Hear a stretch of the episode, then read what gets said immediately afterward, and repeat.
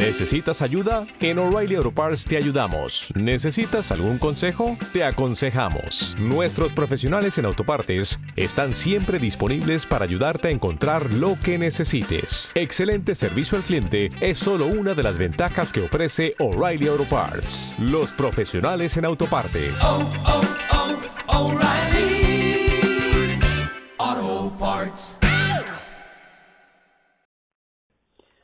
Uno de los signos que acompañan a Jesús durante el tiempo de su vida pública es el exorcismo, el hacer salir a los demonios. En tiempos de Jesús ya existían los exorcistas, ya había judíos exorcistas que en el nombre del Señor expulsaban los demonios. Sin embargo, Jesús actúa con una autoridad extraordinaria, en la cual los demonios se le someten. Nada más verle, estos dos endemoniados salen a su encuentro y se le tiran al suelo, sin que él diga absolutamente nada. Jesús en este Evangelio solamente dice una cosa, dice, id, y los diablos se van. Es el poder de la palabra de Jesús sobre el demonio, sobre el enemigo, una palabra que dicen los teólogos performativa, o sea, que cumple lo que dice. El Señor tiene autoridad y tiene poder sobre los demonios, hasta el punto de que les ordena y ellos tienen que obedecerle en este pasaje extraño en el que está la piara de cerdos, que es el animal impuro por excelencia para los judíos, ahí es donde se mete el demonio y van eh, acantilado abajo, ¿verdad? Un pasaje extraño, pero que en cualquier caso nos muestra el poder del Señor. Fijaos lo que le dicen los demonios. ¿Qué tenemos que ver contigo, Hijo de Dios? ¿Has venido aquí a atormentarnos antes de tiempo? Esto nos recuerda un pasaje de la carta de Santiago, cuando nos dice que la fe sin obras está muerta. Santiago dice, ¿tú crees que hay un Dios? Los diablos también. Y ellos tiemblan. ¿Qué tenemos que ver contigo, hijo de Dios? Fijaos, es una confesión de fe en la boca del demonio. Hijo de Dios. Pero no lo confiesa para salvación, sino para perdición. ¿Has venido a atormentarnos antes de tiempo? Ese es el concepto que los demonios tienen del Señor, como alguien que les quiere atormentar. No es cierto. Son ellos mismos los que han elegido el tormento. Son ellos mismos los que al escoger el mal en lugar del bien han escogido la condenación. No es Dios quien los atormenta. Ellos quedan atormentados por lo que le han hecho a Dios, ante la presencia de Dios. La presencia de Dios les atormenta porque ellos no pueden aguantar el bien, no pueden soportar el amor, no pueden soportar la luz. Y por ello quedan atormentados ante la presencia de Cristo, que es la luz del mundo. Saben que es el Hijo de Dios, pero no le confiesan, sino que sufren en su presencia y se enrabietan contra Él, sabiendo que no tienen ningún poder contra Él. Como dice Apocalipsis en el capítulo 12, el diablo ha bajado contra la tierra, rebosando furor, porque sabe que le queda poco tiempo, que está vencido, que ha sido sometido por el Señor, que su cabeza ha sido pisada por la mujer y que no tiene absolutamente nada que hacer. Sin embargo, es verdad que en nuestro mundo el demonio actúa en aquellos que se acercan a él. Y hoy en día el satanismo existe. Pero no me refiero al satanismo de las sectas, de los grupos diabólicos que compran favores a Satanás o que hacen sacrificios humanos, que los hay. Me refiero a aquellas personas que se dejan llevar por Satanás, aun sin saberlo. ¿Y sabéis cuál es el signo distintivo de los que se dejan llevar por Satanás? El odio, el odio.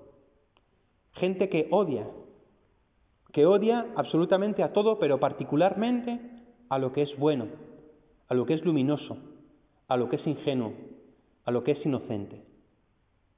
Y hoy en día tenemos, por desgracia, muchas personas, importantes y no importantes, jóvenes y adultos, en los cuales se asoma un odio diabólico, satánico, el odio hacia la fe, el odio hacia la bondad, el odio hacia lo que la mujer significa y es, el odio hacia la familia, el odio hacia el niño no nacido, el odio hacia los ancianos, aparentemente, entre comillas, inútiles para la sociedad, el odio a las formas tradicionales de entender el amor, el odio hacia todo lo que la Iglesia es, supone y significa. Un odio que cuando uno lo ve te das cuenta de que su origen no es humano, es un origen diabólico. El enemigo sabe que le queda poco tiempo e invierte todos los esfuerzos que puede en generar odio y contrariedad en aquellos que están en el mundo, en aquellos que van contra la fe, contra la religión y contra la verdad. Y sin embargo, al mismo tiempo, es cierto que esas personas quizá no sean del todo culpables. Yo hay ocasiones en las que veo reacciones de personas de nuestro mundo que dices esto no puede ser meramente humano. Aquí esta persona está siendo instigada por el enemigo. No es consciente. No es consciente de lo que está haciendo. No es consciente de lo que está diciendo. No digo que estén poseídos. Una persona poseída es otra cosa. Una persona que realmente tiene un demonio por dentro ¿eh? y que ese demonio toma posesión de ella. No ese punto, pero sí hombres y mujeres que están ciegos, han sido cegados por la acción del diablo. Y sin querer, sin saber cómo, contribuyen a sus planes y actúan en su nombre. Sin embargo, fijaos qué misterio, que incluso en medio de eso el Señor triunfa. Es más, que incluso la actuación del demonio sirve para la gloria de Dios.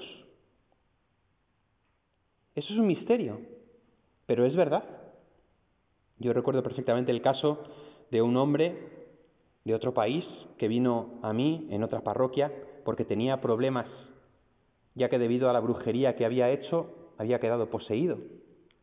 Un hombre que estaba sin bautizar, un hombre que no era creyente, un hombre que estaba totalmente ajeno a la iglesia, pero que se vio tan afectado por el demonio que su última opción fue acudir a la iglesia.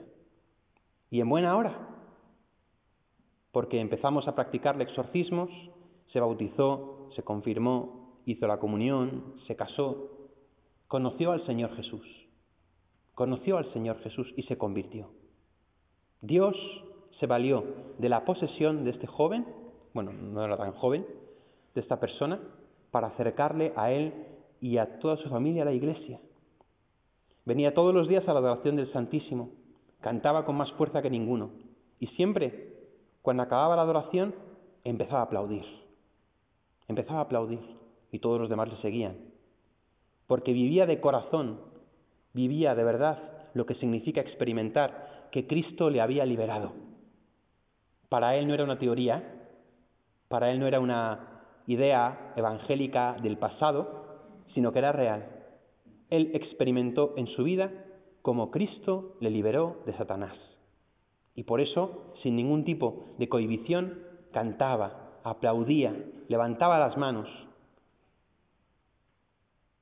El Señor vence, Incluso cuando hay personas que, sin querer y sin saber, se ponen bajo el influjo de Satanás, el Señor vence. Por eso cuando veamos en nuestra vida ese odio, lo que tenemos que hacer es orar, es rezar. No dejarnos llevar por él, ni combatirlo, ni responder al odio con más odio, sino orar. Orar a San Miguel Arcángel para que aplaste la cabeza de la serpiente orar a la Inmaculada Virgen María para que aleje a Satanás, orar al Padre, al Hijo, al Espíritu Santo, y ellos vencerán. En una ocasión, una amiga psicóloga me decía, Jesús, tengo algunos pacientes que no sé si tienen algún tipo de influjo diabólico, porque a veces en el mundo de la psicología es muy difícil distinguir entre lo que es un trastorno psicológico y lo que es una posesión. Me pregunto, ¿cómo puedo saber la distinción? Y yo le dije, es muy sencillo. Cuando tú estés con esa persona y veas que se empieza a poner mal, por dentro ponte a rezar. Si cuando te pones a rezar, ella se pone primero más violenta pero después se calma, es que hay una posesión o un influjo. Y efectivamente así lo hizo. Al día siguiente quedó con esa persona y cuando empezó esa persona a ponerse agresiva, ella comenzó a orar por dentro. Y cuando comenzó a orar por dentro, la persona se empezó a poner sin saber cómo, ni saber por qué, más agresiva, más violenta, más fuera de sí. Y llegó un punto en el que de repente la persona se tranquilizó, empezó a calmarse y se dio cuenta de lo que estaba pasando. Dijo, no sé qué me ha pasado. Y a todo esto lo único que hizo mi amiga fue orar por dentro, en silencio.